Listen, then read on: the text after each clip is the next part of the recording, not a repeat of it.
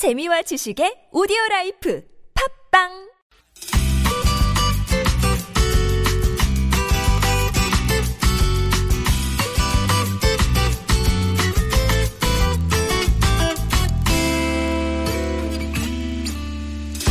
마음이 이끄는 대로 발길이 닿는 그대로 훌쩍 여행을 떠나봅니다. 손원천 기자의 여행 수첩.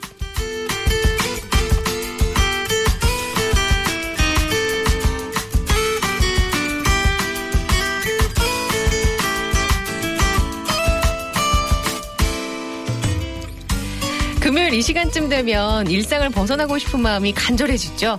손원천 기자와 함께 마음으로 남아 짧은 여행 떠나볼게요.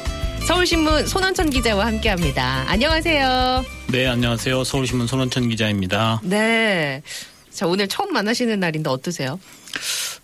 아무래도 낯선 곳에 대한 호기심이 먼저 있고요. 네. 그리고 가벼운 들뜸, 그리고 약간의 긴장감 정도 드네요. 아, 그래요. 예, 네. 역시 표현이 여행 전문 기자님답습니다. 고맙습니다. 자, 오늘 그 송 기자님의 수첩 속에서 사실 뭐 수첩을 들고 오진 않으셨지만 그 마음속에 있는 수첩의 여행지에 대한 추억이나 정보가 아주 가득 담겨 있을 것 같은데 어떤 곳을 우리가 처음으로 들려볼까요?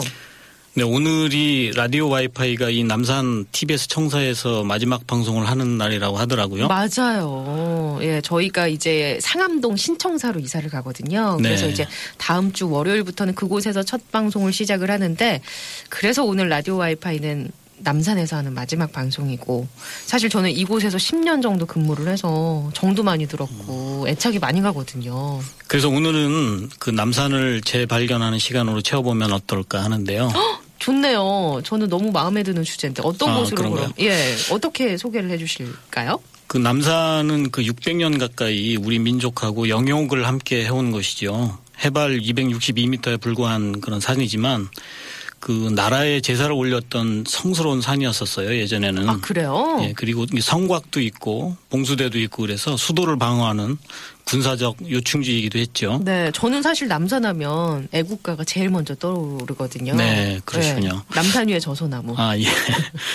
근세 들어서는 그 조금 전에 말씀하셨던 그 애국가 속에 등장을 했죠. 남산 네. 위의 저소나무에 이렇게 등장을 하면서 그 애국심의 상징처럼 그렇게 여겨지기도 했었죠. 네. 그러다가 이제 1960년대 들어서 남산의 이미지는 이제 완전히 바뀌어 버려요. 그 당시에 이제 중앙정보부가 그 TBS 교통방송이 있는 요 내- 네. 내장동 일대에 들어서면서 남산 하면 정치 공작 그리고 고문을 떠올리게 하는 그런 공포의 대상으로 인식되던 때가 있었죠. 사실 저희 그 예장동 지금 TBS 청사가 있는 곳이 네. 옛날 안기부. 로 불리던 그곳에 위치를 하고 있잖아요. 네, 그래서 그렇습니다. 입사 후 지금까지 수많은 괴담과 밤에 이제 선배들이 우스갯소리로 야근하거나 이제 그러면은 이제 어. 겁, 겁을 주고 약간 놀리는 있었거든요. 그런 그 경험. 기사로서도 재밌겠네요. 근데 지금은 뭐 분위기가 워낙 많이 바뀌었고요. 네, 예. 맞습니다. 그- 남산도 뭐 요새 많이 좋아졌잖아요. 그렇죠. 그 외국인 아파트를 헐고 그 숲 체험장 같은 것으로 꾸미기도 했고요. 그 일제 감정기하고 군부 독재 시절에 그 흑역사가 씌어졌던 이 예장동 일대 이쪽은 오늘 2018년께 그 보행 네트워크의 공간으로 거듭나게 될 겁니다. 아마 음. 그 서울 시민하고 관광객들이 자유롭게 산책을 즐길 수 있게 되겠죠. 그래요. 저뿐만 아니라 아마 뭐 우리나라 사람들, 뭐 특히 서울 시민들에게 이 남산은 의미 있는 산이지 않나라는 네, 생각을 해봅니다. 그렇습니다. 남산이 이렇게 중요하게 여겨지기 시작한 거는 그 한양을 도읍으로 정한 조, 조선시대 때부터라고 볼 수 있죠. 그래요.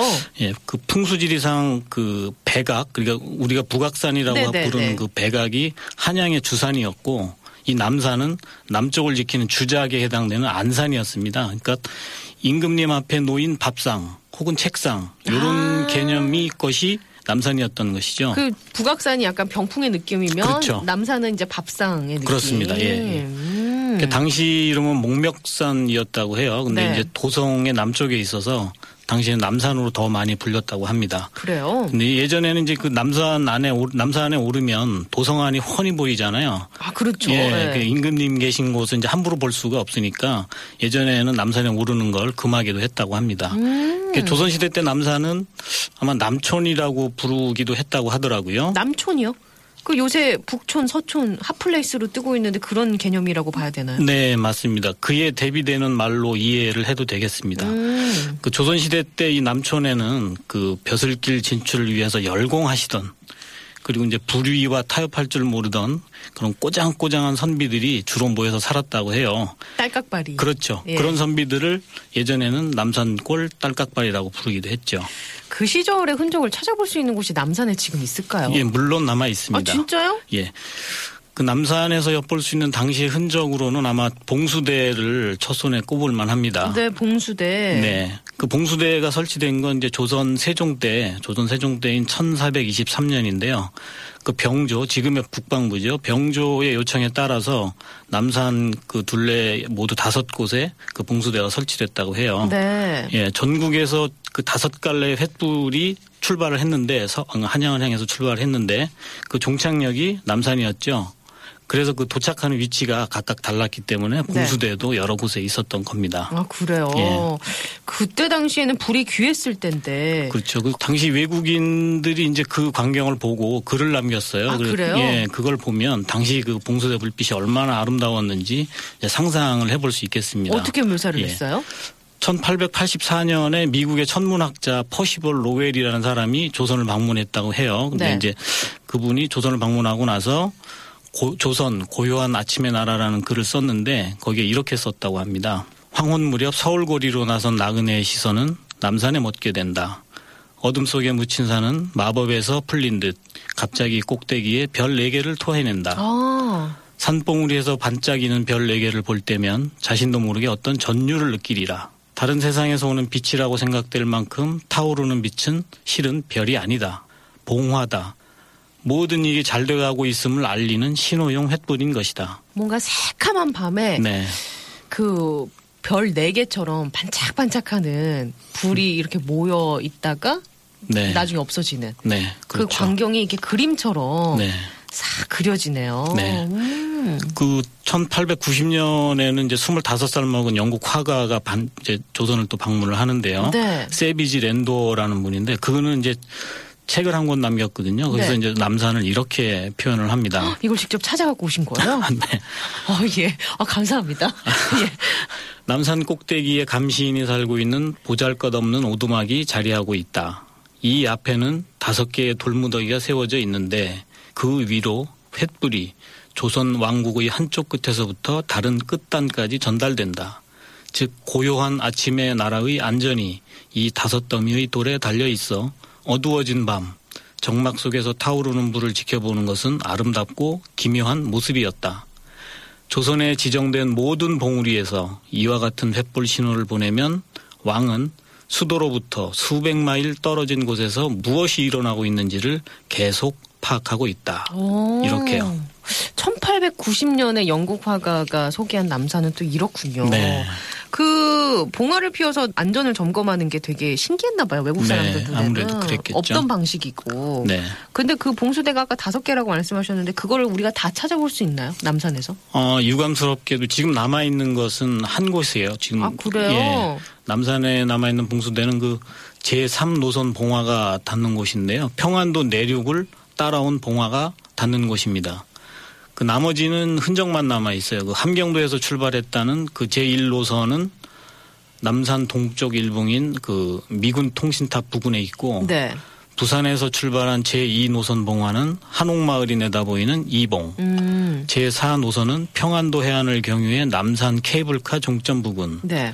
그리고 제5 노선은 전라도 여수를 출발해 서해안을 타고 올라온 다음에 남산 분수대 주변에 각각 도착했다고 합니다. 음. 특히 그 마지막 제5 노선의 봉화가 닿은 곳은 일제강점기 때 조선 신궁이 있던 자리여서 더욱 의미가 깊죠. 이들 봉화의 도착지는 모두 그 왕궁에서 한눈에 볼 수 있는 장소였다고 합니다. 어, 그래요. 예, 전국의 모든 봉수가 집결해서 임금, 임금께 보고되기 때문에 네. 경봉수라는 명칭도 붙었다고 하죠. 야, 참 이런 거 보면 우리나라 선조의 지혜가 네. 굉장하다라는 예, 놀랍습니다. 거를 예, 알수 있습니다. 진짜 전국 곳곳에서 무사 평안을 기원하며 올라온 봉화를 한꺼번에 임금은 볼 수 있고. 네. 그렇죠. 그러면 이 봉수대는 언제까지 불을 피워 올렸어요? 언제까지 사용이 됐나요? 네, 그 목멱 목멱산 봉수는 그 임진왜란 이후부터 제대로 불을 올리지를 못했습니다. 그리고 기능도 마비돼 갔지요. 네. 그러다가 1885년에 전신 전화 같은 근대적인 통신 수단이 이제 도입이 되죠. 그러고 나서 고종께서 1895년에 이 목멱산 목멱산 봉수대의 폐쇄를 명하게 됩니다. 네. 예, 그 이후에 500년 도읍지를 지켜온 봉수대는 역사 속으로 사라지게 된 거죠. 음, 그리고 이제 봉수대를 이뤘던 석축 시설이나 뭐 그 주변에 있었던 그 국사당 같은 이런 것 이런 건물들은 일제가 남산 중턱에 조선 신궁을 조성하면서 모두 파괴시키고 말았죠. 어, 진짜요? 예. 음. 현재 남아 있는 그 남산 팔각정 아래 복원된 봉수대는 네. 그 수원 화성의 봉돈을 참고해서 1993년에 세운 겁니다. 그렇군요. 그 팔각정 아래 가 보면은 사람 참 많더라고요. 네. 그 목멱산 봉수대는 이제 수많은 국내 관광객들이 기념 사진 찍는 장소가 됐죠. 그리고 서울 한양 도성과 함께 남산의 대표적인 문화유산이기도 합니다. 네. 그 매일 오전 11시부터 1시간 동안 전통 봉수대 거화 의식이 진행이 되는데요. 아, 이게 관, 그래요? 예, 관광객들에게 상당히 인기가 있다고 해요. 오. 불 피우는 방법도 굉장히 다양했다고 합니다. 그러니까 네.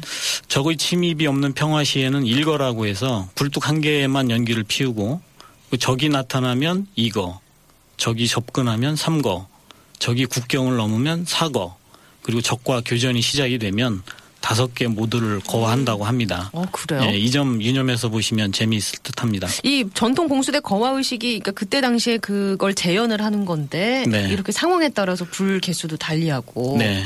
아니 아이들 데리고 한번 이렇게 구경시켜주고 역사에 대한 걸 쭉 설명해주면 아이들도 공부가 많이 될 것 같아요. 좋은 현장 경험이 예, 되겠죠. 뭐 책으로 우리가 늘 공부시키는 것보다 네. 현장 데리고 나가서 어, 좋습니다. 자 오늘 손원천 기자와 함께 남산의 곳곳 둘러보고 있는데요. 노래 한 곡 듣겠습니다. 부가킹즈 여행길.